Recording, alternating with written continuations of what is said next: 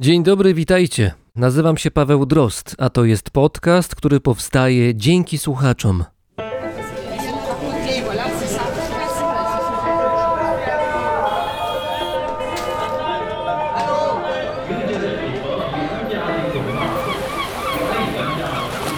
Brzmienie świata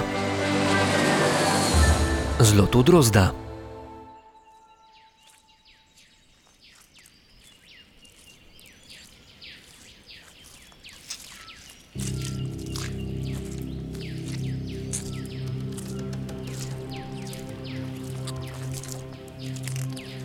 To trwało zbyt długo. Zwykle swój kolejny cel znajdował w ciągu godziny, a tym razem wciąż nic. W ostatnich latach poszukiwania stały się bardziej wymagające i czasochłonne. Metodycznie, bez pośpiechu, dalej przeczesywał zarośla i wodę, która niezmiennie miała kolor kawy z mlekiem.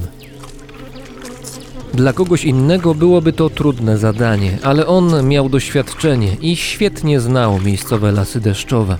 Zakamarki północnej części stanu Queensland to był jego teren, a Australia była już jego drugim domem. Harry kątem oka zarejestrował ruch w wodzie tuż obok miejsca, gdzie zarośla nieco się przerzedzały. Przyjrzał się dokładniej.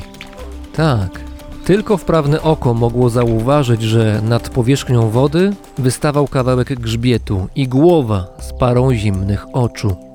Trudno powiedzieć, czy krokodyl go zauważył, ale Harry nie zamierzał ryzykować. W Australii żyją dwa rodzaje krokodyli. Potężny krokodyl różańcowy, który może osiągnąć 6 metrów długości i tonę wagi, oraz jego nieco mniejszy kuzyn, australijski krokodyl słodkowodny, mierzący jedynie 2-3 metry długości. Ten, którego zauważył właśnie Harry, należał do tego drugiego gatunku, więc niebezpieczeństwo było mniejsze, co nie znaczyło, że wcale go nie było. Zaczął zbliżać się do gada od strony ogona, z bronią przygotowaną do wystrzału. Krokodyl wydawał się wykonany z drewna. Ani drgnął. Harry był już prawie w wybranym przez siebie miejscu, gdy zwierzę wykonało nagły ruch głową w bok. Obróciło się i machając szybko ogonem ruszyło na człowieka.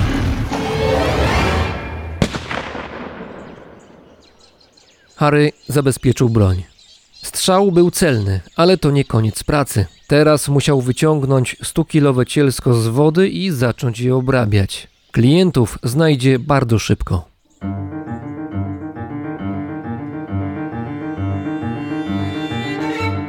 Harry, a właściwie Arvids Blumentals, był Łotyszem. Urodził się w zachodniej Łotwie, gdy jego ojczyzna stała się niezależnym krajem zaledwie kilka lat wcześniej. Łotwa próbowała wówczas odnaleźć się w trudnej międzynarodowej sytuacji, mając za sąsiada Związek Radziecki.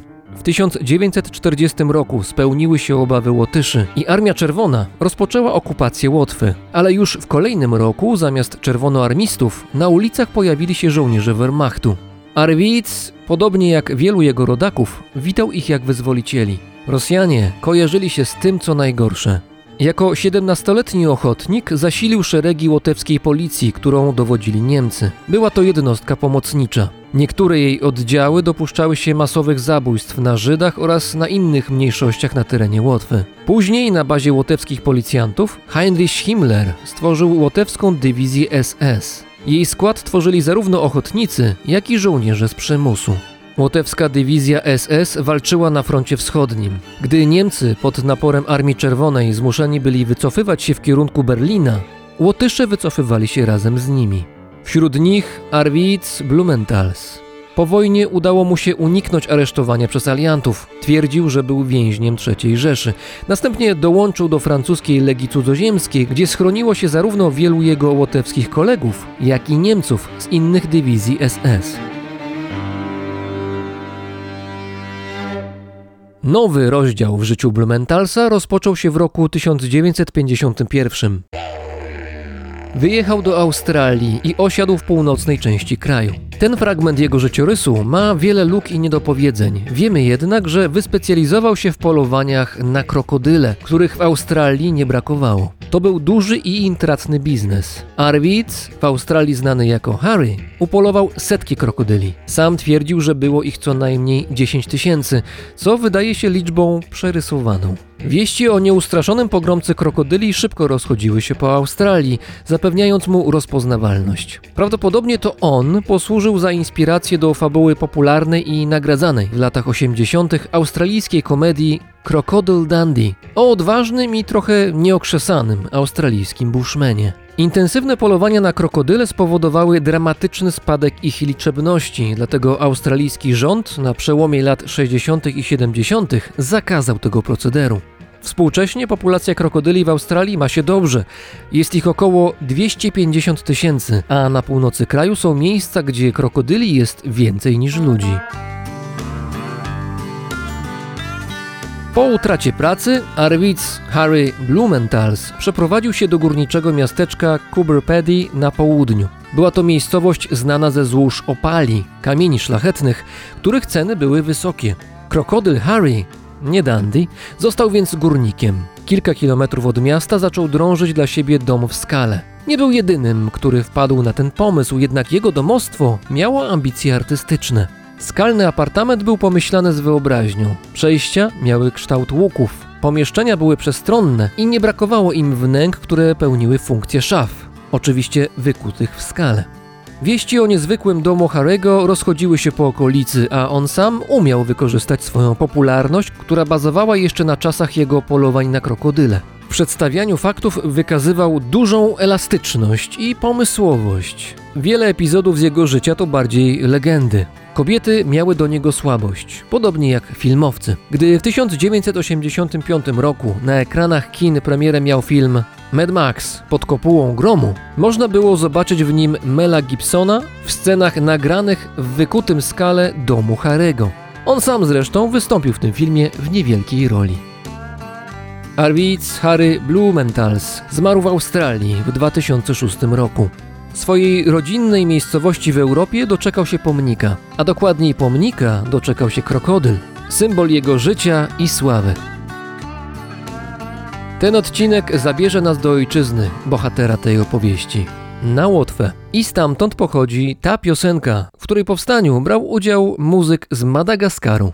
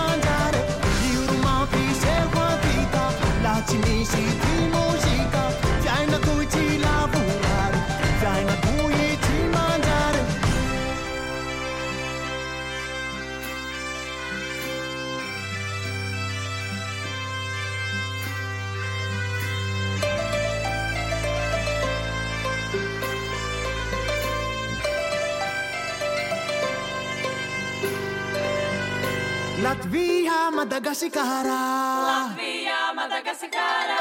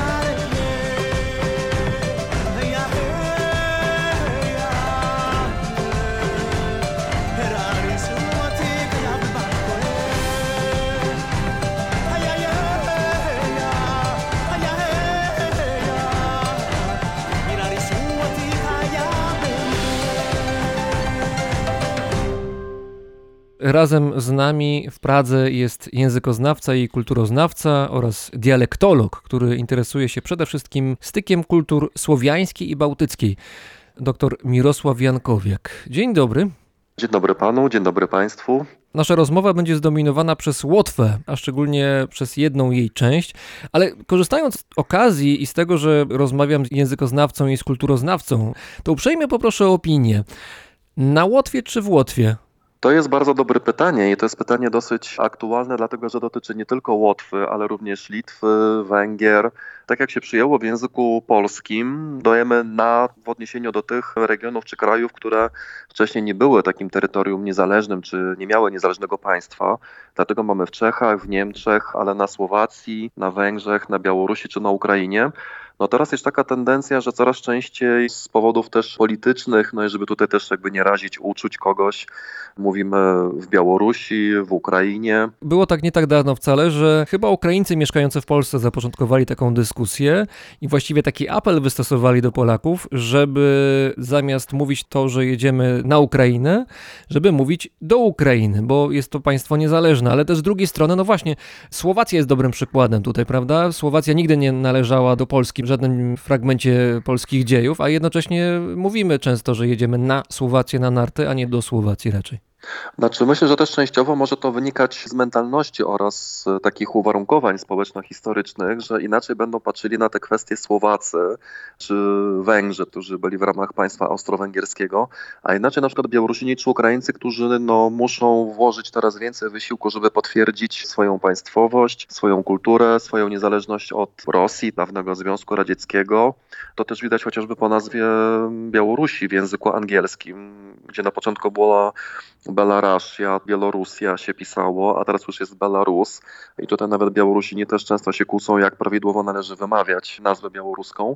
Ale wracając do Łotwy i Łotyszy, wydaje mi się, tak jak ja zauważyłem, że o ile Białorusini, Ukraińcy w rozmowie ze mną czasami mi zwracali uwagę, no że Mirku, wiesz ale może jednak w Białorusi, w Ukrainie, bo to są już niepodległe kraje, jakoś Łotysze mi nie zwracali uwagi, ale to też wynika z tego, że to są jednak różne języki, że Białorusin czy Ukrainiec dużo rozumie po polsku. Słyszy, Łotysz słyszy te różnice, konkretnie. prawda? Słyszę od razu różnice i też no, w języku ukraińskim, białoruskim wcześniej ja jeszcze byłem uczony jako student filologii białoruskiej, że na Białorusi, ale teraz coraz częściej już, żeby było u Białorusi, tak, czyli w Białorusi. Jednak tutaj te języki, które są genetycznie bliskie sobie, tutaj wiadomo, że nosiciele tych języków automatycznie słyszą. I często też jakby podobne zasady dotyczą tych języków, funkcjonowania pewnych zwrotów. Natomiast no, Łotysze oczywiście no, jest to język bałtycki. Prawdopodobnie to nie przeszkadza. No i zawsze mówię, że po prostu używam zwrotu na Łotwie, pisząc na przykład teksty naukowe, dlatego że no, taka już jest tradycja w języku polskim, tak jak pewne nazwy geograficzne też już są przyjęte. Też były dyskusje, czy pisać Dyneburg, czy Daugavpils. To też tutaj przy niejednym piwie i, i kawie i herbacie dyskutowaliśmy na te tematy, jakie nazwy używać, tak, no bo wiadomo, że Dyneburg i Dźwińsk i twierdza też za czasów Imperium Rosyjskiego jeszcze inaczej się nazywała i Dynaburg za czasów niemieckich, także te nazwy zmieniały tutaj się w różnych okresach historii tutaj ziem łotewskich. Także myślę, że Łotysze nie są tak mocno negatywnie nastawieni do tego sformułowania jak Białorusini czy Ukraińcy. Zostawmy może te kwestie językowe, skupmy się na bohaterze głównym naszej rozmowy, na Łotwie. Mamy niecałe 2 miliony mieszkańców i cztery historyczne krainy. Mamy Liwonię, Kurlandię, Semigalię i Ładgalię. To bardzo ładnie na mapie wygląda, bo to idealnie ktoś pięknie, ładnie podzielił kraj na właśnie te cztery części, cztery krainy, bo to jest dokładnie północ, południe, wschód, zachód, no prawie dokładnie. I może kilka słów o każdej z tych krain, żebyśmy mogli sobie umiejscowić, gdzie jesteśmy, ale zostawmy Ładgalię na sam koniec. Tutaj myślę, że warto byłoby też zwrócić uwagę na uwarunkowania historyczne, dlatego że ta Ładgalia, którą mieliśmy zostawić na koniec, ona była najbardziej związana z polskością i katolicyzmem. No Kurlandia i Semigalia też jest takim bardzo ciekawym e, regionem historycznym, które było lennem Rzeczypospolitej. Myślę, że wielu Polaków nie ma o tym najmniejszego pojęcia, że to lenno za księcia Jakuba, czy też e, Jekapsa, było tym księstwem, które posiadało dosyć potężną flotę. Oni się swego czasu bardzo dobrze wżenili w różne rody książęce i królewskie Europy, zbudowali sporą flotę, zajmowali się handlem, mieli nawet posiadłości zamorskie, jak na przykład Trinidad i Tobago. Trinidad i. Tobago, to znaczy zaraz ludzie z terenów współczesnej Łotwy byli właścicielami wysp po drugiej stronie Atlantyku? Tak, dokładnie się zgadzam. Był krótki okres, kiedy oni tutaj rzeczywiście mieli to we władaniu.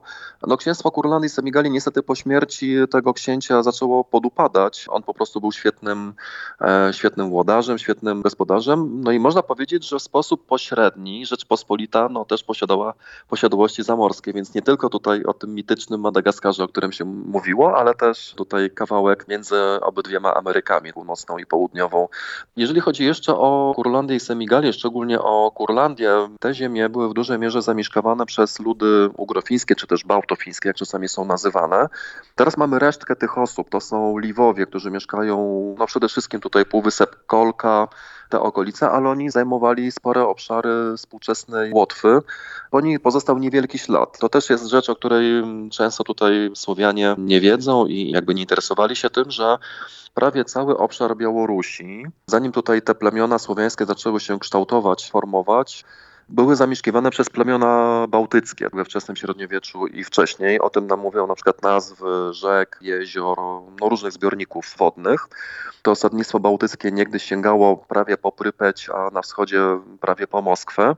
No i potem pojawili się Słowianie, którzy zaczęli się przemieszczać na północny zachód, wypychając Bałtów, a Bałtowie z kolei wypychali ludność bałtosłowiańską tych Liwów i teraz zostało niewiele osób i niestety, ja już teraz nie pamiętam, z 8 czy z 10 lat temu umarła ostatnia pani, która posługiwała się językiem liwskim w sposób naturalny, to znaczy, że jakby nauczyła się tego języka od swoich rodziców i dziadków. A język liwski to najbliżej mu do łotewskiego, czy bardziej do estońskiego, fińskiego? Estoński, fiński, zdecydowanie. I nawet są takie śmieszne momenty, kiedy byliśmy tutaj z jedną panią doktor z Instytutu Języka Łotewskiego, odwiedzaliśmy Muzeum Liwów, zresztą bardzo ciekawe muzeum. I pan opowiadał po łotewsku i na przykład nie używał zupełnie rodzajów. Język łotewski ma dwa rodzaje, polski ma trzy rodzaje, tak męski, żeński, nijaki.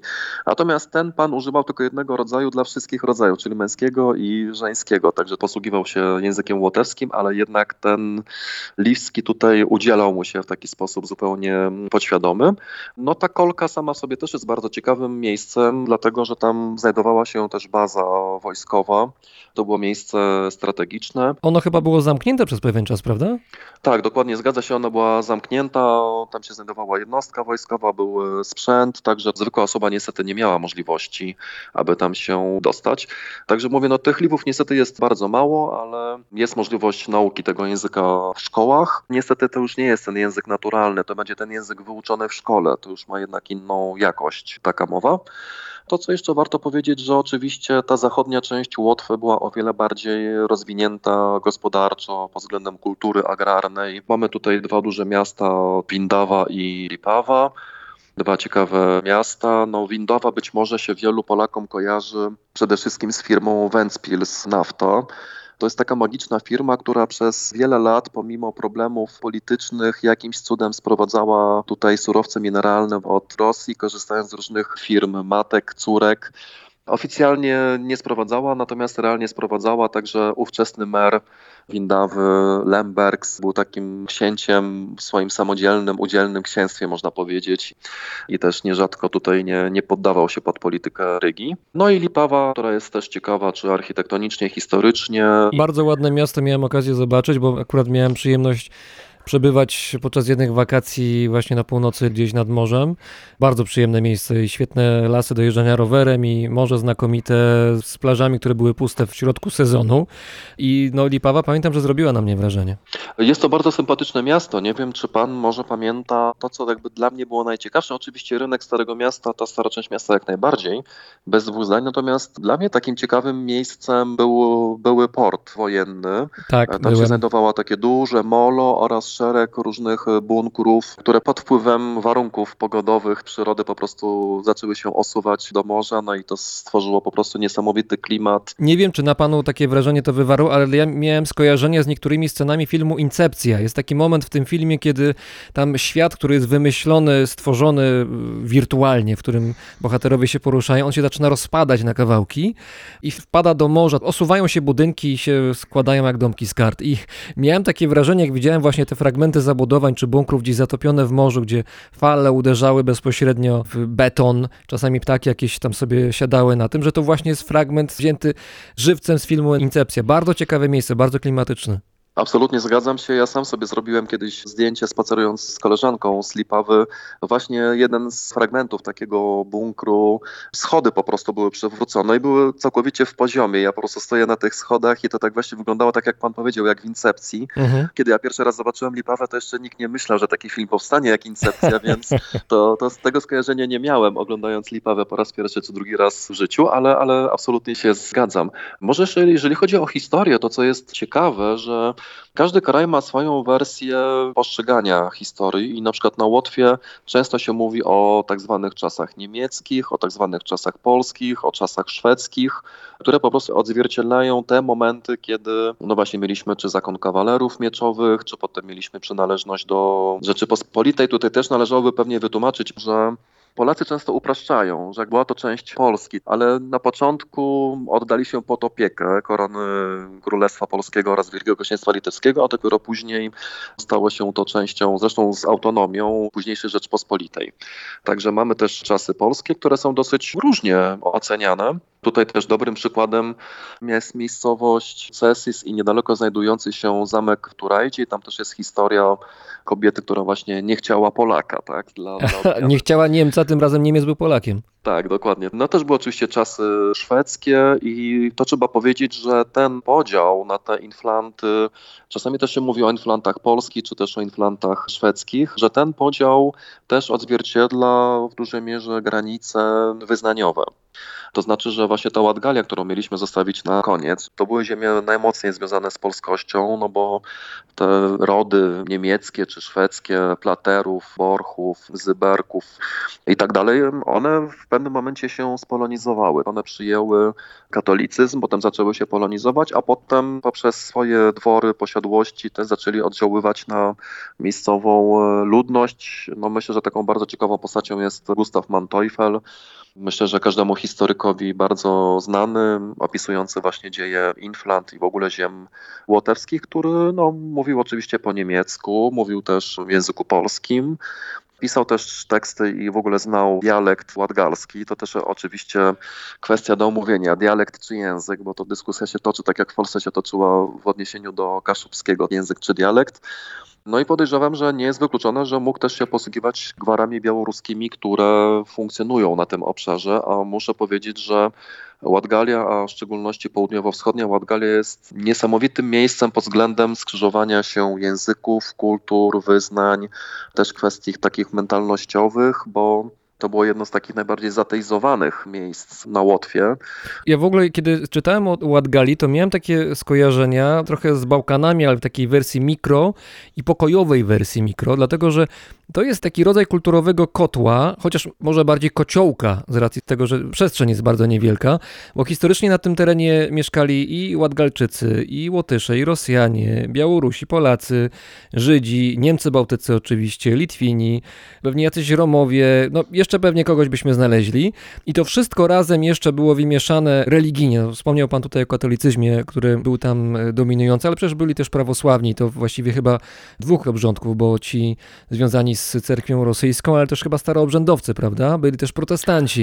I to wszystko razem na niewielkim terenie się kotłowało. Tak, absolutnie. Tutaj Litwini, tak. Litwini tutaj było osadnictwo litewskie jeszcze w czasach średniowiecznych. To możemy zobaczyć chociażby po miejscowościach, no głównie to są malutkie miejscowości, wioski, z sufiksem na iszki. To samo dotyczy pogranicza litewsko-białoruskiego. I zresztą tutaj też jest kilka wsi w północno-wschodniej Polsce też na iszki. Miejscowości w stylu Stasa Liszki, Wasi Liszki, które po prostu pokazują na pochodzenie litewskie. Mamy resztki tego osadnictwa ludności małtofińskiej, tych dawnych Liwów, ale to są już po prostu nazwy, które widzimy po jeziorach, po rzekach, bo tak dawne słownictwo możemy odtworzyć no, głównie na podstawie nazw jezior, rzek, które też często się zmieniają, bo na przykład Łotysze w okresie międzywojennym, tutaj mam na myśli lata 30., kiedy kończyła się demokracja i nastały czasy autorytarne za Karlisa Ulmanisa, prowadzono mocny proces łotyszyzacji czy też lettyzacji, bo to różnie tutaj naukowcy różne terminy używają i zmieniali też nazwy miejscowości. Były takie miejscowości, które po uzyskaniu niepodległości przez Łotwę w 18 roku, tylko kilka dni później niż Polska, bo to jest 11 a 18 listopada, także tutaj jesteśmy bardzo blisko siebie. No to wiadomo, że takie miejscowości jak Dyneburg, no to Łotysze bardzo często zamieniali te nazwy na łotewskie, ale to właściwie były kalki, tak, no bo Dyneburg oznacza po prostu twierdzę na rzece Dunie, czyli na Dźwinie. Tutaj jeszcze dodajmy, że Dyneburg to jest największe miasto Łatgali, no tylko największe to znaczy jest wielkości Kalisza powiedzmy, więc nie jest zbyt duży, a w ogóle Łatgalia to jest południowy wschód Łotwy, blisko trójstyku granic między Łotwą, Białorusią a Rosją. Zgadza się. Natomiast tutaj jeszcze tak może powiem o tych grupach, które zamieszkiwały w Łatgali. Także mieliśmy Litwinów, to jeszcze dawne osadnictwo. Oczywiście mieliśmy też Niemców. No Niemcy tutaj to bardziej wiadomo, że miasta i ta zachodnia część ziem łotewskich, oczywiście twierdze, bo to był zakon kawalerów mieczowych. No, mamy też Polaków, ale Polacy są ludnością autochtoniczną, także to nie jest jakaś migracja z ostatnich kilkudziesięciu lat. Pan tutaj wspominał o Rosjanach, tak, że mamy dwie grupy Rosjan. Tutaj rzeczywiście się to zgadza, bo mamy tych Rosjan, którzy uciekali po reformie Nikona, czyli starobrzędowców. I te osoby po prostu uciekały na obszary Rzeczypospolitej, dawnej Rzeczypospolitej, chroniąc się przed represjami w Rosji. I wiadomo, że to było na ziemiach białoruskich, w północno-wschodniej Polsce też mamy kilka wiosek. No właśnie było kilka miejscowości w Ładgali, na przykład w Krasławiu też znam starobrzędowców, też mogłem z nimi często rozmawiać. To w ogóle jest bardzo ciekawa religia, czy odmiana prawosławia, staroobrzędowcy. Też bym chciał, żebyśmy troszkę o nich powiedzieli. Ja troszkę się na ten temat dowiedziałem y, bodaj dwa lata temu, jak w północno-wschodniej Polsce troszkę jeździłem, ale to za chwilę może. Wróćmy jeszcze do tego, jak ta Łatgalia dzisiaj wygląda. To znaczy, no, był kocioł czy kociołek kiedyś, było dużo wpływów z różnych stron, ale w tej chwili jak to wygląda? Absolutnie to jest widoczne, dlatego że Łatgalia, szczególnie ta południowo-wschodnia część, odróżnia się od reszty Łotwy wyznaniowo, odróżnia się składem narodowościowym, no i niestety też się odróżnia poziomem życia i bogactwem i doinwestowaniem albo właściwie brakiem poważniejszych inwestycji, nawet po wejściu do Unii Europejskiej. No ja pamiętam, kiedy w Polsce już właściwie niewielkie miasteczka, jak nie wiem, koło Warszawy, dajmy na to Półtusk, już tam jakieś rekonstrukcje się odbywały, a dopiero po kilku latach Dyneburg e, zaczął za pieniądze unijne modernizować kanalizację, tak, czy chodniki, czy jakieś skwerki. Także niestety to się często porównuje do Lubelszczyzny, ten region łatgalski. Kiedyś się nawet mówiło, że to jest jeden z najbiedniejszych regionów Unii Europejskiej i też jest niestety bardzo duże bezrobocie i też bardzo dużo osób ucieka. Od wielu, wielu lat bardzo dużo osób ucieka, młodzież wyjeżdża no czasami Dyneburg, częściej do Rygi albo też do innych krajów. Tutaj często takim targetem jest Szwecja, Norwegia, czy też Niemcy i Wielka Brytania. Patrzyłem sobie na mapę, jak wygląda Łatgalia z lotu ptaka i zachwyciłem się tym, że tam dużo jezior jest. Naprawdę, dla ludzi, którzy lubią sporty wodne, czy w ogóle wodę jako taką i jej towarzystwo, to to jest, wydaje się, raj. Tam powinni turyści walić się drzwiami i oknami. Absolutnie się zgadzam. To jest kraina tysiąca błękitnych y, jezior. Do tego jeszcze dodam to, co jest akurat bardzo pozytywne w przypadku Ładgali, że jest to teren absolutnie czysty ekologicznie i nie ma tam mas turystów, tak jak nad polskim morzem, gdzie człowiek musi robić wielki zygzak, żeby dojść od swojego ręcznika do morza przez połowę plaży. Tak tutaj po prostu można rzeczywiście przyjechać, podjechać autem. Tutaj jeziora Ładgali no, są właściwie puste. Tam jest bardzo mało turystów. Często można może być tak, że jak wybierzemy jakieś mniej popularne jeziorko, tam po prostu absolutnie nikogo nie będzie.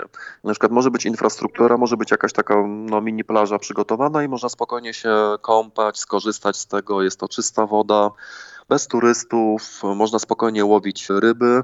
Mam znajomych, którzy namiętnie łowią ryby zarówno w Dźwinie, w rzece Dźwinie, jak też właśnie w różnych tutaj jeziorach. Także jeżeli ktoś poszukuje miejsce czyste, ekologiczne, bez tłumów turystów, to absolutnie Łatgalia jest, jest tym miejscem, gdzie można spokojnie sobie odpoczywać. I do Łatgali często pan jeździł, żeby prowadzić badania językoznawcze i kulturoznawcze. To dlatego, że właśnie ten kociołek, czy ślady tego kociołka tam się znajdują? Zgadza się. Znaczy ja skończyłem filologię białoruską oraz filologię polską. Złożyłem dokumenty na studia Europy Wschodniej, gdzie musiałem wybrać język regionu, gdzie mogłem wybrać ukraiński, białoruski, litewski, łotewski, estoński. No wiadomo, że białoruski, rosyjski, jak się mówi swobodnie, to ukraiński już nie jest taki ciekawy, bo się tak większość rozumie. Litewski był zbyt skomplikowany, zbyt archaiczny, natomiast Łotwa to po prostu terra incognita. Pamiętam, że robiłem taki mały rekonesans wśród swoich znajomych, co wiedzą na temat Łotwy. I okazywało się, że właściwie nic nie wiedzą, poza tym, że stolicą jest Ryga. Także kiedy pierwszy raz jechałem na Łotwę, to rzeczywiście to był taki teren absolutnie nieznany i muszę powiedzieć, że bardzo mało osób zajmowało się, jako naukowcy w Polsce się zajmowało tym obszarem. Ale było to bardzo ciekawe miejsce do badań, dlatego że też ludzie chętnie rozmawiają, kiedy pierwszy raz widzą taką osobę i wtedy też można dowiedzieć się bardzo ciekawych rzeczy. Ludzie też często gościli. To są takie właśnie pewne niuanse, że jak się na przykład idzie w gości i chcą czymś ugościć, to nie pytają się o herbatę, tylko zawsze kawa jest na przykład, tak? Albo balsam ryski, też ugaszczali balsamem ryskim. No, balsam ryski to- to był Pamiętam, ale troszkę się zawiodłem, pamiętam jak byłem na Łotwie po raz pierwszy, to znaczy wszyscy mówili balsam ryski koniecznie kupić trzeba i ewentualnie opróżnić butelkę, może nie od razu, ale co jakiś czas, żeby troszkę łyknąć, ale przyznam, że jakoś nie przekonałem do balsamu ryskiego. Znaczy ja się wcale panu nie dziwię, dlatego że generalnie balsam ryski, mówię o tym klasycznym, tradycyjnym smaku, on ma taki posmak mocno ziołowy. Do dzisiaj jest to tajemnica, czego używają, ściśle tajne przez poufne, jak to się mówi, ale to powstało jako eliksir mający leczyć różne choroby, bóle brzucha i szereg innych rzeczy. To miało być lekarstwo, natomiast o wiele smaczniejszy w moim przekonaniu jest o smaku czarnej porzeczki. On jest troszeczkę łagodniejszy procentowo, ale jest smakowo bardzo lubiany przez wszystkich moich znajomych i jak coś mam przywieźć z Łotwy, to jest właśnie balsam ryski. Ale jeżeli chodzi o alkohole, to też ciekawą kwestią jest samogon. Dlatego, że Łotwa oczywiście, tak jak Polska, Białoruś, Litwa czy Estonia i Finlandia, to jest kraj tak zwany wódczany. I też bardzo często miejscowa ludność po prostu pędziła samogon. I też miałem taką zabawną sytuację. Miałem okazję na konferencji tutaj w Pradze poznać osoby z Poznania, które no, organizowały już wcześniej konferencję, no i poznały się ze mną, że zajmuję się Łotwą, no i poprosili mnie o napisanie jakiegoś artykułu dotyczącego właśnie Łotwy do ich zbioru pokonferencyjnego i ja napisałem, mówię, no, że oczywiście nie ma problemu, ale jakbym mógł dostać informację, jaki był tytuł konferencji, jakiś krótki opis, no i dostałem informację, że konferencja nazywała się Upojeni kulturą, upojeni w kulturze. Więc zażartowałem, że no to ja może napiszę coś o roli samogonu i trunków dla tradycyjnej kultury Białorusinów i Polaków w Ładgali. Ale to było napisane jako całkowity żart. Dwa dni później dostałem odpowiedź z mailem: Mirku, no pani redaktor jakby absolutnie akceptuje i chce taki artykuł. Ja odpowiadam dalej, ale to był żart. Ponownie przychodzi odpowiedź mailowa, Mirku, ale ty już musisz to napisać, dlatego że pani redaktor bardzo chce ten artykuł. No i tak powstał artykuł właśnie, który nosi tytuł Samogon to nie wódka, o tradycyjnej roli napojów alkoholowych wśród Białorusinów i Polaków w Ładgali. A wyjechał pan na badania terenowe? Pod tym kątem nie musiałem, dlatego że już miałem za sobą wizytę w muzeum w Dyneburgu. Jest bardzo nowoczesne, jeszcze rozbudowujące się, ale bardzo ciekawe nowoczesne muzeum szmakowki, dlatego że po ładgalsku samogon nazywa się szmakowka. No i oczywiście no, Słowianie to nazywają to po swojemu i druga kwestia jest taka, że oczywiście ludzie też mi często opowiadali, jak ten samogon był robiony, do czego był wykorzystywany, że raz no, mógł powodować pewne problemy na przykład, bo to Niemcy w czasie okupacji przychodzili, można było się wykupić, albo można było być rozstrzelanym za samogon, bo to było zabronione. Także tutaj były różne sytuacje. No wiadomo, przychodziło się w swaty. No to trzeba było przynieść pół litra, co najmniej pół litra, tak się przynosiło tutaj do rozmowy. W późniejszych czasach oczywiście już była to państwowa wódka, ale też usłyszałem mówienie, nie, samogon to nie wódka. Samogon jest nasz, wyrabiany przez nas, po samogonie nie ma problemu i ludzie się zachowują normalnie, no może są troszeczkę podpici, ale są normalni. Natomiast wódka przyniosła nieporządek, chaos, pijaństwo i kiepską kulturę. Także miejscowa ludność odróżnia te dwa alkohole, chociaż są generalnie blisko siebie. Też miałem okazję czasami spróbować miejscowego samogonu, ale absolutnie dominował balsam ryski, dlatego że to był trunek ten wysoki, taki kulturalny, którym należało ugościć goście, tym bardziej z zagranicy. Czym się różni Łotysz od Łatgalczyka? To jest bardzo dobre pytanie. Ja może zacznę takim żartem. Pamiętam, kiedy chodziłem po tych wioskach i trafiałem do osób, które kilka lat przede mną nagrała moja koleżanka z Instytutu Slawistyki Polskiej Akademii Nauk i jej mówiono, że my jesteśmy Polakami. Mi mówiły te same osoby, te same babcie, nie, nie, my jesteśmy Białorusinami. A jeszcze kilka lat później nasz doktorant jeździł badając cmentarze w Łatgali i on poszukiwał jeszcze zupełnie czegoś innego. Na przykład mówiono, że my jesteśmy Łotyszami, także to też pokazuje taką mocno skomplikowaną i złożoną sytuację narodowościową. Ale najlepsze rzeczy odbywają się tam, kiedy człowiek nie oczekuje tego. I bardzo fajnym miejscem jest łaźnia, czy też bania. Tam bardzo często na łaźnię mówią bajnia. Bajnia tak właśnie mówią staroobrzędowcy. To przyszło razem ze staroobrzędowcami, więc w tym regionie się mówi łaźnia, bania i bajnia na taką mokrą saunę. No i zostałem zaproszony w takim przesympatycznym miasteczku Krasław do, do sauny. No i tak właśnie rozmawiamy, rozmawiamy. Oficjalnie tam powinno się pić jakieś herbatki ziołowe, no ale wiadomo, że czasami dla gościa coś mocniejszego się jakiś trunek przygotuje w saunie, czego absolutnie nie polecam i lekarze też nie polecają, bo się może źle skończyć. No i ja po prostu po szeregu dniach badań miałem problem, no w końcu kim te osoby są, które badam. Czy to są bardziej Białorusini, czy są bardziej Polacy, tu się jakieś te elementy łoteckie. No i tak właśnie siedząc w saunie i wygrzewając się, spytałem się no, swojego współrozmówcy. Ja może to na początku powiem po rosyjsku, potem to przetłumaczę na język polski. Kto eta latyszy? I on mi odpowiada latyszy, eta latgalcy, nie dobieżawszy je do Baltijskiego morza. Czyli tak, Łotysze to są Łotgalcy, którzy nie dobiegli do Morza Bałtyckiego, tak? No to potem się pytam, no dobrze, ale to w takim razie kim są Łotgalczycy? No, Mirosław znajesz, a Latgalcy to Białorusy, nie dobieżawszy je do Rygi. Czyli, że Latgalczycy to Białorusini, którzy nie dobiegli do Rygi, tak, do ujścia Dźwiny. A почему nie dobieżawszy je? Dlaczego nie dobiegli? Потому что долго pili. W Daugав pili, w Jeka pili, w Salas pili, потому i nie doszli. Czyli po prostu idąc rzeką Dynaburg to jest Daugavpils, czyli w Daugavpils się pili, potem jest Jekapils, w Jekapils się pili, potem jest przed Rygą Salaspils, Salaspils się też pili, dlatego nie doszli do Rygi. Także to był taki właśnie żart, ale bardzo ładnie ukazujący bogate, ponad tysiącletnie dzieje tych ziem. No i wracając do pytania, jaka jest ta różnica między Łotgalczykami i Łotyszami? Znaczy jest to oczywiście widoczne na szeregu poziomach. Taki najbardziej widoczny to jest oczywiście wyznanie, no bo tutaj Łatgalia, czyli dawne inflanty polskie jest prawie absolutnie większości katolicka do dzisiaj i właściwie podział administracyjny kościoła katolickiego nie wiem czy w 100%, ale jeżeli nie w 100%, to prawie w 100% pokrywa się z granicami dawnych inflant polskich i obecnej Łatgali oraz podziałem na dialekty łotewskie. Więc ta granica się od kilkuset lat utrzymuje. Także Łatgalczycy to są e, katolicy. No już w okresie międzywojennym mówiono, że to jest jeden naród, ale wiadomo, że chodziło o to, że powstało nowe państwo, lata 20, więc trzeba było pokazywać, że to jest jeden naród. Tutaj zagrożenie z boku Wielkiego Brata ze wschodu, więc zaczęto tworzyć jeden naród. Natomiast no, oczywiście też różni się pod względem języka, dialektu. Właściwie są wszelkie przesłanki, żeby uznać łatgalski za samodzielny język i tego właściwie się nie robi w dużej mierze z powodów politycznych.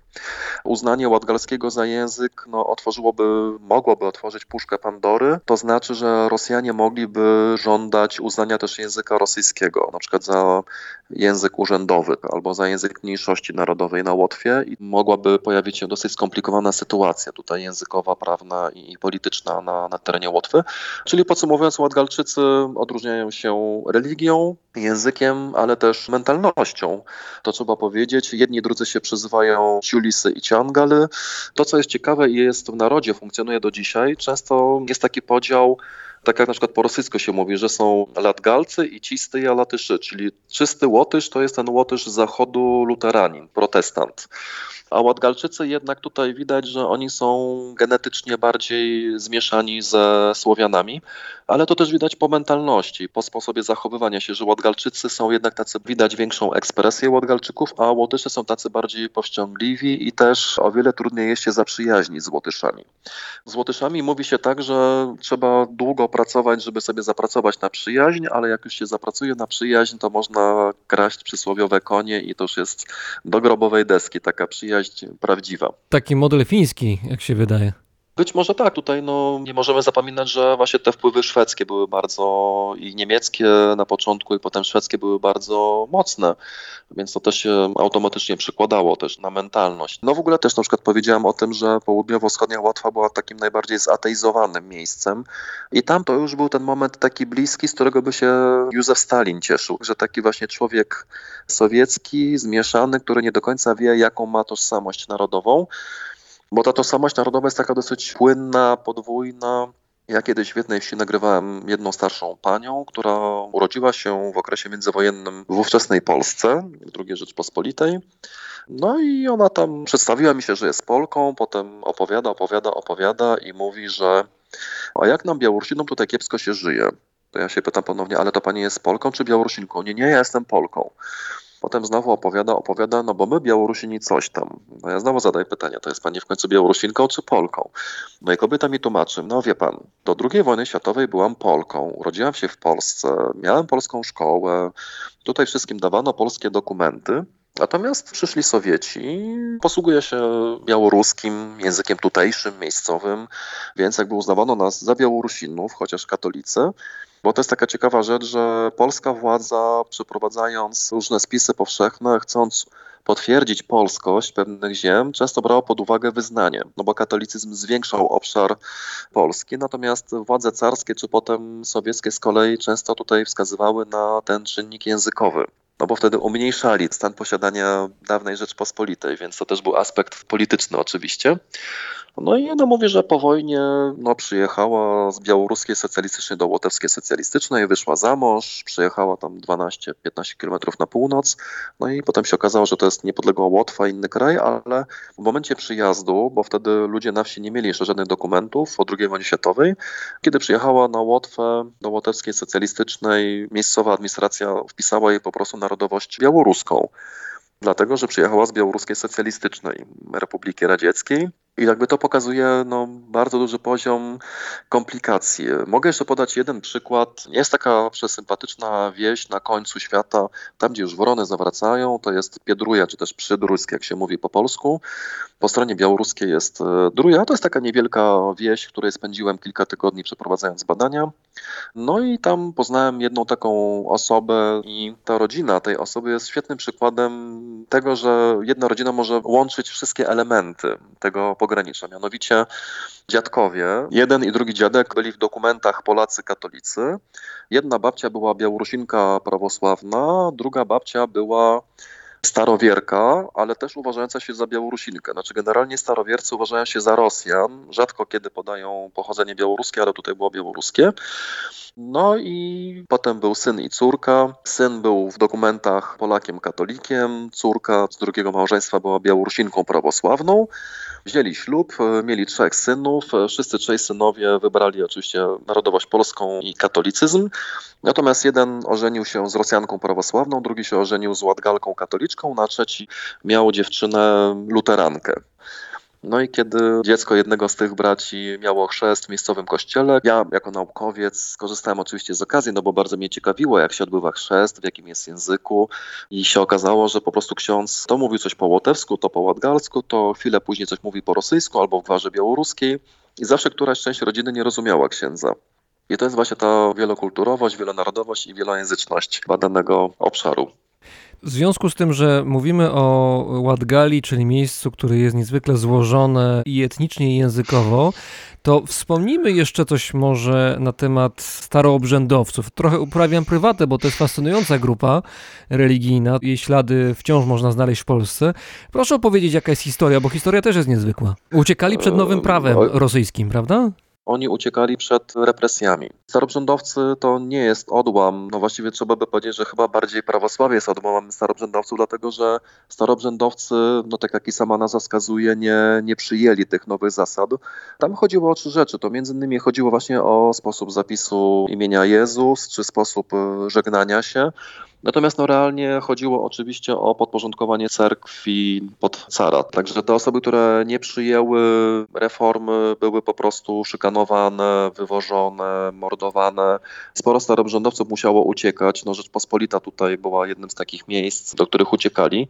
Uciekali spod Skowa, Wielkich Łuk, to są te okolice. Stamtąd uciekali starobrzędowcy głównie. No jest ich trochę w Krasławiu, w Dyneburgu, w centralnej części y, Ładgali. To są głównie bezpopowcy i to są też ci Rosjanie, których no właściwie trzeba by nazwać ludnością autochtoniczną. I to, co się bardzo mocno dało odczuć w trakcie moich y, badań terenowych, że miejscowa ludność bardzo mocno oddziela właśnie Rosjan, starobrzędowców. To są nasi Rosjanie, którzy tutaj są z dziada pradziada oraz ci Rosjanie, którzy przybyli w wieku XX, przede wszystkim po 1945 roku, co wynikało z polityki prowadzonej przez Moskwę. Kiedyś też trafiłem taką informację, że nawet na Spitsbergenie na krótko wylądowali starobrzędowcy, także to pokazuje, że, że, że ich losy są bardzo skomplikowane. No tutaj często się mówi o takich różnych zasadach starobrzędowców, ta łyżka pogańska, z której tam obcy może skorzystać. Za każdym razem, kiedy byłem zapraszany na jakiś obiad do rodziny starobrzędowców, którzy bardzo mocno podtrzymywali swoje tradycje, no to rzeczywiście miałem takie wrażenie, że zazwyczaj był ten sam kubek, to samo miejsce dostawałem, żeby siąść, więc to było takie miejsce no właśnie tutaj wydzielone dla gościa, więc pewnie w jakimś stopniu te niektóre pewne stereotypy można by potwierdzić dotyczące starobrzędowców. I tutaj też widać, że sami starobrzędowcy też bardzo mocno odżegnywali się od tych Rosjan przyjeżdżających, po, szczególnie po II wojnie światowej. O wiele bardziej się utożsamiają z państwem łotewskim niż z Rosją w tym momencie.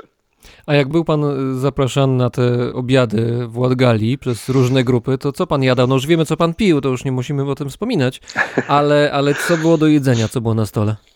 Tutaj muszę niestety pana zmartwić, dlatego że ja mam taką metodę, że wchodzę do ludzi z nienacka, dlatego że wtedy jest najbardziej naturalna rozmowa. Bardzo często widziałem, że jeżeli się umówiłem dzień wcześniej na takie spotkanie, te osoby po prostu były przygotowane, upiekły jakieś ciasto i często takie osoby sobie po prostu układały pewne pytania i odpowiedzi na te pytania w głowie. I ja to po prostu widziałem, więc ja najbardziej lubię jakby trafić do Metoda wioski. spadochroniarza. Tak, absolutnie. To jest najlepsza rzecz. Nawet nie wiem, no, siąść obok babci na wsi, która w tym momencie doi krowę, bo miałem bardzo różne sytuacje, kiedy nagrywałem ludzi i Najlepszy moment był taki, kiedy ta osoba była wzięta z zaskoczenia. No więc często to po prostu było takie zwykłe dania, jakieś odsmażone ziemniaki, czy jakieś takie kanapki, kawa, herbata zrobiona na szybko, czy jakieś placki ziemniaczane.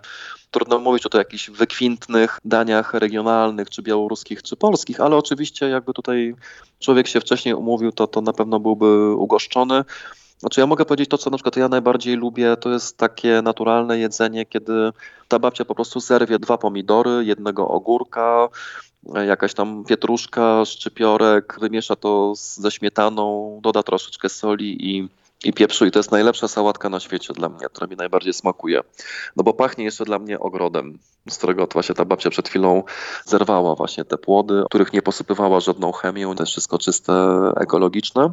To najstarsze pokolenie, które urodziło się w okresie międzywojennym, tam jest taki dosyć mocny kult pracy. Ja często widziałem, że te właśnie, no panowie to rzadko dożywają sędziwego wieku, ale to są głównie panie, a one w wieku 80, 85, nawet 90 lat często uprawiają ogródek, mają kilka grządek tego, kilka grządek czegoś innego, przygotowują weki, same tam idą z kosą skosić trawę, więc to są osoby bardzo aktywne, które właściwie już nic nie musiałyby robić, ale tak po prostu były nauczone, że należy robić. I są to też często osoby, które no sporo przeżyły w życiu. Tutaj jednym z takich ciekawszych wątków jest oczywiście proces tworzenia kołchozów i sowchozów. Tutaj po II wojnie światowej pierwszym kołchozem to była sowiecka Łotwa i, i to niestety wyglądało w ten sposób, tak jak i zresztą i w wielu innych miejscach, że obkładano wysokimi podatkami, przychodzono i siłą zabierano krowy, konie, świnie, zabierano też oczywiście te lepsze zabudowania gospodarcze, więc często ci gospodarze, którzy w okresie międzywojennym mieli ileś tam hektarów ziemi, to często tracili i też przez pierwsze dwa czy trzy lata taka osoba pracująca w kołchozie nie dostawała żadnej wypłaty, żadnej pensji. To się nazywało trudodzień, czyli przeliczono człowiekowi jego pracę na te przepracowane dni, to potem ileś tam worków mąki albo jakieś paskudne mieszanki nazywanej tam pirsą. To jest takie zielsko rosnące w zbożu, chwast, które często właśnie dodawano albo po prostu dawano ludziom zamiast mąki na koniec roku w kołchozie jako formę zapłaty. Także te osoby bardzo dużo przeżyły, ale mają sobie też bardzo dużo dobrej, pozytywnej energii, która też daje i też mi pozytywną energię, za co jestem im bardzo wdzięczny. Wspominał Pan o tym wcześniej, że młodzi ludzie uciekają z Ładgali albo do Dyneburga, albo do Rygi. Wobec tego zgaduję, że te wsie, które Pan odwiedzał, to czasami pustawe były, to znaczy puste domy, puste zabudowanie można było tam znaleźć. I było wrażenie, że jest to miejsce, z którego życie jakoś odchodzi. Niestety tak. W wyniku reformy rolnej przeprowadzonej w okresie międzywojennym na Łotwie, tam rozbijano gospodarstwa na tak zwane hutory. To znaczy, że po prostu było jedno gospodarstwo, jedna rodzina, a gdzieś tam parę kilometrów dalej było drugie gospodarstwo. Nie tak jak w Polsce, że bardzo często mamy po prostu główną ulicę, przy głównej ulicy jest szereg domów i dopiero gdzieś tam te kawałki pola rozsiane po okolicy. Więc no, można powiedzieć, że w momencie, kiedy umiera ostatnia babcia w tym gospodarstwie, automatycznie umiera ten hutor, ta jednorodzinna wioska i to niestety rzeczywiście bardzo mocno widać po południowo-wschodniej Ładgali. Z drugiej strony no, pojawiają się dacznicy, jak ich tam się nazywa, czyli osoby, które kupują kawałek ziemi gdzieś tam blisko jeziorka, postawią dacze, domek letniskowy, no ale to są no, takie osoby, które sezonowo przyjeżdżają. No i to, co od wielu lat też miało miejsce, że bardzo często banki, między innymi banki szwedzkie właśnie wykupywały ziemię w tych okolicach. Tutaj wiadomo, że też chodziło też o pewne dofinansowanie z Unii Europejskiej, ale generalnie obszar, który no nie był zbyt zaludniony, no jeszcze bardziej się wyludnia i jest to jeden z pewnie trudniejszych aspektów do rozwiązania przez władze w Rydze. Tym bardziej, że jest to obszar dosyć trudny i gospodarczo ale też często kulturowo, językowo, mentalnościowo, ideologicznie ciągnący w stronę Białorusi czy Rosji. Dlatego, że swojego czasu, teraz już tam trochę inaczej wygląda sytuacja, ale kiedy ja robiłem badania terenowe, to pierwszy rok to był 2004, bardzo często okazywało się, że te zwykłe anteny telewizyjne, niestety, no, miejscowa ludność musiała wybrać. Albo kierowała na Rygę i miała po łotewsku tam dwa, trzy kanały, albo kierowało stronę Mińska i mieli kilkanaście kanałów rosyjskojęzycznych, więc 90% ludzi, czy może nawet więcej, ustawiało anteny stronę Mińska i w sposób naturalny byli w tej strefie medialnej rosyjskojęzycznej, czyli jakby ten obszar południowo-wschodniej Ładgali, on jest z jednej strony dla badacza terenowego niezwykle ciekawy, natomiast z punktu widzenia władz państwowych Rygi jest też problematyczny, no bo trzeba jakoś, no może zasymilować to jest brzydkie słowo, ale jakoś integrować tych Białorusinów, Polaków, Rosjan, i jest to dosyć trudno robić w momencie, kiedy no, jest to obszar taki zapuszczony gospodarczo, niestety na wpół zapomniany przez władze w Rydze, notorycznie niedofinansowany, jeszcze w dużej mierze będący przez wiele lat w tej sferze medialnej rosyjskojęzycznej ten ruski mir tam dosyć mocno też się wkrada, więc, więc jest to bardzo ciekawy obszar pod wieloma względami do badań i dla językoznawców, kulturoznawców, etnologów, historyków, no ale także też socjologów czy polityków. Jak to jest z Łotwą, jeżeli chodzi o kwestię tożsamości narodowej? Na czym ona może być budowana, skoro tyle jest różnic i głęboko historycznych, i obecnie językowych, i religijnych? Tak mały obszar, tak bardzo zróżnicowany, musi jakoś się trzymać razem, chociażby przez to, że Wielki Brat na wschodzie ciągle czeka i pewnie skorzysta z każdej okazji, jeżeli tylko będzie można przywrócić kontrolę nad tym terenem. To jest bardzo dobre pytanie. Też jakby odpowiedź jest prosta. Ja pamiętam kiedyś w ambasadzie łotewskiej w Warszawie miałem okazję poznać no już byłego prezydenta Łotwy, Waldisa Zatlersa. No i wtedy po łotewsku zadałem mu pytanie, no panie prezydencie, jak państwo widzą no, taką dalszą politykę względem mniejszości narodowych, no i utrzymywania tutaj państwa łotewskiego, kierowania tej pozytywnej wizji, czy też wizji państwa łotewskiego. I on powiedział po łotewsku bardzo prosto, to było jedno zdanie. Język to naród, naród to język. I to rzeczywiście widać, że od początku, od lat 90., polityka, która jest prowadzona przez Rygę, ona bardzo mocno oscyluje wokół języka narodowego. Jest to jedyny język urzędowy, administracyjny w granicach niepodległej Łotwy. I kolejne ustawy dotyczące właśnie czy języka państwowego, urzędowego, czy też obywatelstwa, to wszystko krąży wokół e, języka. Więc właściwie osoba, która nie posługuje się językiem łotewskim, no ma mocno ograniczone możliwości rozwoju pracy w granicach Republiki Łotewskiej i z tym językiem jest właśnie bardzo mocno związana kwestia tej narodowości, a przede wszystkim obywatelstwa. Myślę, że wiele osób no, też może nie wiedzieć, że na Łotwie możemy wydzielić dwa typy paszportu. Można mieć paszport obywatela i można mieć paszport nieobywatela. To jest takie, no, masz obywatelstwo, ale jesteś nieobywatelem. I, I to też Unia Europejska wielokrotnie zwracała uwagę, no, że to trzeba by coś z tym e, zrobić.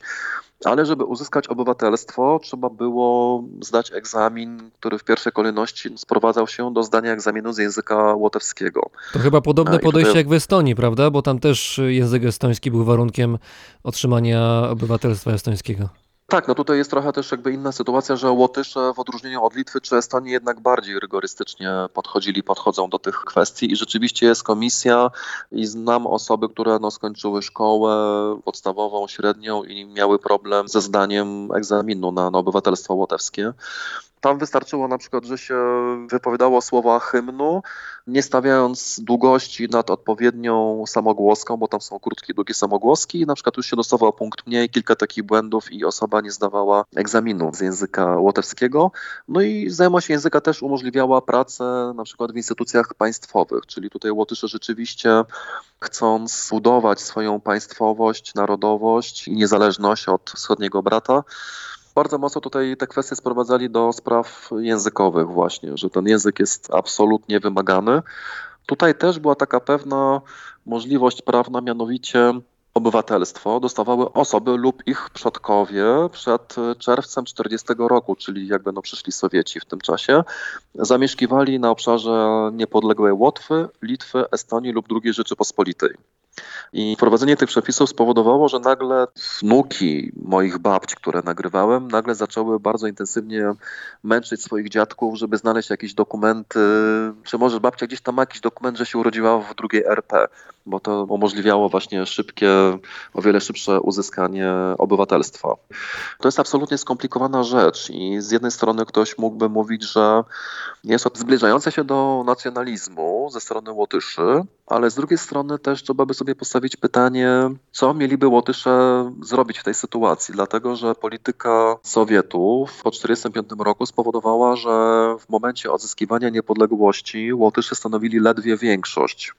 Tam było coś koło 51-52% to byli Łotysze, reszta to była ludność słowiańskojęzyczna, więc jakby to pokazuje skalę niebezpieczeństwa dla odrodzonego państwa, które no, musi się umocnić, zbudować filary swojej państwowości. Tutaj Łotysze no, zdecydowali się na taką politykę bardzo rygorystyczną, która pewnie w wielu krajach by uchodziła za nawet może niedemokratyczną, ale w pewnym sensie jest to zrozumiałe. Nie chcieli też pozwolić sobie na taki moment, że na przykład Rosjanie dalej by piastowali różne ważne funkcje w instytucjach państwowych. A na ile język łotewski jest językiem trudnym? No zna pan ten język, więc jest pan w stanie powiedzieć też porównując chociażby do ładgalskiego czy, czy do innych języków regionu.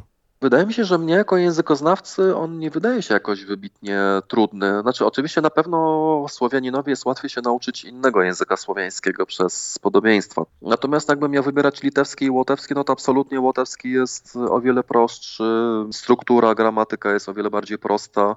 Jest to dosyć tak, y, można powiedzieć, język nieskomplikowany, tak bym to sformułował, więc no raczej bym nie zaliczał języka łotewskiego do wybitnie trudnych. Oczywiście to, co ważne, trudno jest na przykład oczekiwać od na przykład starszej pani 80-letniej, która no, przeżyła większą część swojego życia w Łotewskiej Socjalistycznej Republice Radzieckiej i zawsze tam na wsi korzystała z języka rosyjskiego, czy częściej właśnie z jakiejś tam gwary białoruskiej, żeby w wieku tam 60 czy 70 lat, żeby uczyła się łotewskiego, bo to nie ma sensu, ale młodzież, która urodziła się już w niepodległej Łotwie, no wypadałoby jednak się uczyć tego języka. Na koniec jeszcze, jakby pan nam mógł polecić miejsca warte zobaczenia na Łotwie, przy czym zostawmy na boku takie rzeczy jak Ryga oczywiście, bo mamy ten nieśmiertelny trójkąt Wilno, Ryga i Tallin. Gdzie by pan radził jechać, żeby Łotwę trochę zobaczyć i ją zrozumieć, poznać? No, wspominaliśmy oczywiście o Windawie, o, o Lipawie. To są te miejscowości, gdzie jak chcemy się delektować morzem, to są czyste plaże, bo one właściwie prawie co roku dostawały tą najwyższą kategorię czystości, więc jeżeli ktoś lubi na przykład takie klimaty zmilitaryzowane, no to oczywiście w Lipawie to molo dawnej marynarki wojennej, w Dyneburgu oczywiście twierdza Dyneburg jest niesamowicie ciekawa, zresztą w ostatnich latach systematycznie odnawiane są kolejne fragmenty. Często polecam tak na pół dnia Krasław, miejsce, gdzie stykały się te kultury właśnie ładgalska, polska, białoruska, żydowska i rosyjska. To też widać na każdym kroku. E, I tam na przykład też znajduje się ceramik Waldis Paulinsz, który wytwarza tak zwaną ceramikę ładgalską. W czasie obróbki termicznej odcięty jest dopływ tlenu i ona po prostu nabiera inny odcień. To też jest osoba, którą można odwiedzić. On raz na jakiś czas organizuje właśnie pokazy. Bardzo serdecznie polecam. No i oczywiście przyroda, o której Pan wspomniał, ta kraina tysiąca jezior, więc jak ktoś lubi jeziora, Pamiętam, że byłem bardzo zaskoczony, tak na plus, że natrafiłem w jakimś niewielkim centrum turystycznym gdzieś na północy Łotwy na znakomicie opracowany przewodnik kajakarski. Znakomicie, jeszcze jest- rewelacyjnie przygotowana lektura z dokładnym opisem e, wszystkich możliwych wariantów. Chyba nawet w języku polskim to było, z tego co pamiętam. Świetnie wydrukowane, po prostu tylko brać kajak i płynąć. No to tutaj oczywiście trzeba pociągnąć temat, który pan zaczął, dlatego że jednym z popularniejszych miejsc dla kajakarzy jest rzeka Gauja, która przepływa właśnie przez przepiękne tereny, park, tam też jest kilka zamków, właśnie Turajda między innymi. Ta tamtejsza miejscowa pani nie chciała Polaka. Także jest to piękne miejsce na, na spływy kajakowe, ale też to miejsce jest przepiękne, żeby wybrać się tam wczesną jesienią, kiedy jest Chciałoby się powiedzieć złota polska jesień, ale no tutaj raczej możemy mówić o złotej łotewskiej jesieni. Kieś, czyli po łotewsku Cesis. No miejscowość Kieś też jest ciekawa historycznie, dlatego że tam w latach 30. z drugiej RP wielu Polaków czy obywateli ówczesnej Polski jeździło na prace zarobkowe w sezonie właśnie na Łotwę. Dlatego, że Łotwa słynęła właśnie z wysokiego poziomu kultury agrarnej, można było zarobić niezłe pieniądze. No i w 1939 roku też Polacy jechali na prace sezonowe, no i tam już została ich wojna i wielu z tych Polaków się ostało. Takim bardzo ciekawym miejscem jest Kuldiga, położona na zachód od Rygi, już bliżej Morza Bałtyckiego. To jest przepiękne miasteczko łotewskie, gdzie znajduje się najszerszy wodospad na Łotwie. Ale jak to E, przecież to jest jest. kraj, zdaje się, dosyć płaski. Jak, jak tam wodospad się może pojawić? Znaczy, no zgadza się, ten wodospad jest o wiele niższy niż dorosły człowiek, e, ale jeżeli pojedziemy zobaczyć właśnie Siguldę, Turajdę i tak dalej, tam też się znajduje największa jaskinia na Łotwie, no ale no pewnie wielu by powiedziało, że to jest po prostu jakieś wgłębienie w skale, ale dla Łotyszy to jest po prostu największa jaskinia. Myślę, że Łotwa jest, tak podsumowując, jest bardzo ciekawym miejscem turystycznym, gdzie warto się zatrzymać na więcej dni niż tylko ten dzień, dwa dni, żeby zobaczyć Rygę. Także serdecznie zachęcam do odwiedzania Łotwy, do poznawania tego przepięknego kraju i Łotwa wita. Bardzo dziękujemy i polecamy. Razem z nami, naszym gościem w Pradze był językoznawca i kulturoznawca oraz dialektolog dr Mirosław Jankowiak. Bardzo dziękuję. Dziękuję serdecznie, do widzenia.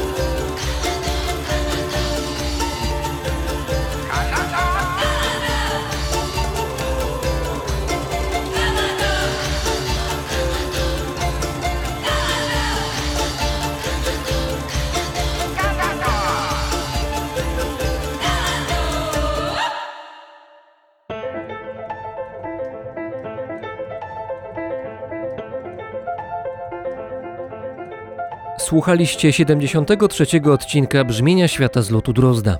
Brzmienie Świata istnieje dla słuchaczy i dzięki słuchaczom. Dzięki tym wszystkim, którzy zdecydowali się wesprzeć mnie na Patronite i pomóc w mojej pracy.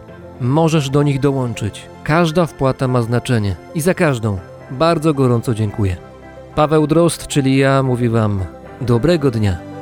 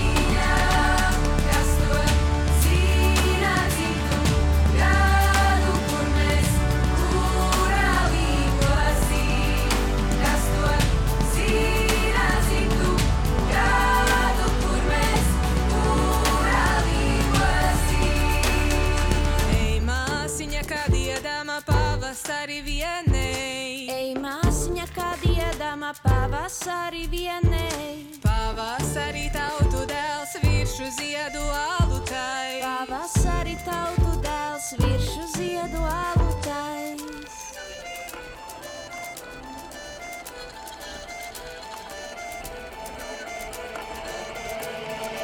Es nebiju uzaugusi, neprātā ņēmusies. Es nebiju uzaugusi, neprātā ņēmusies. Jau tautiņas naudu bēra snow.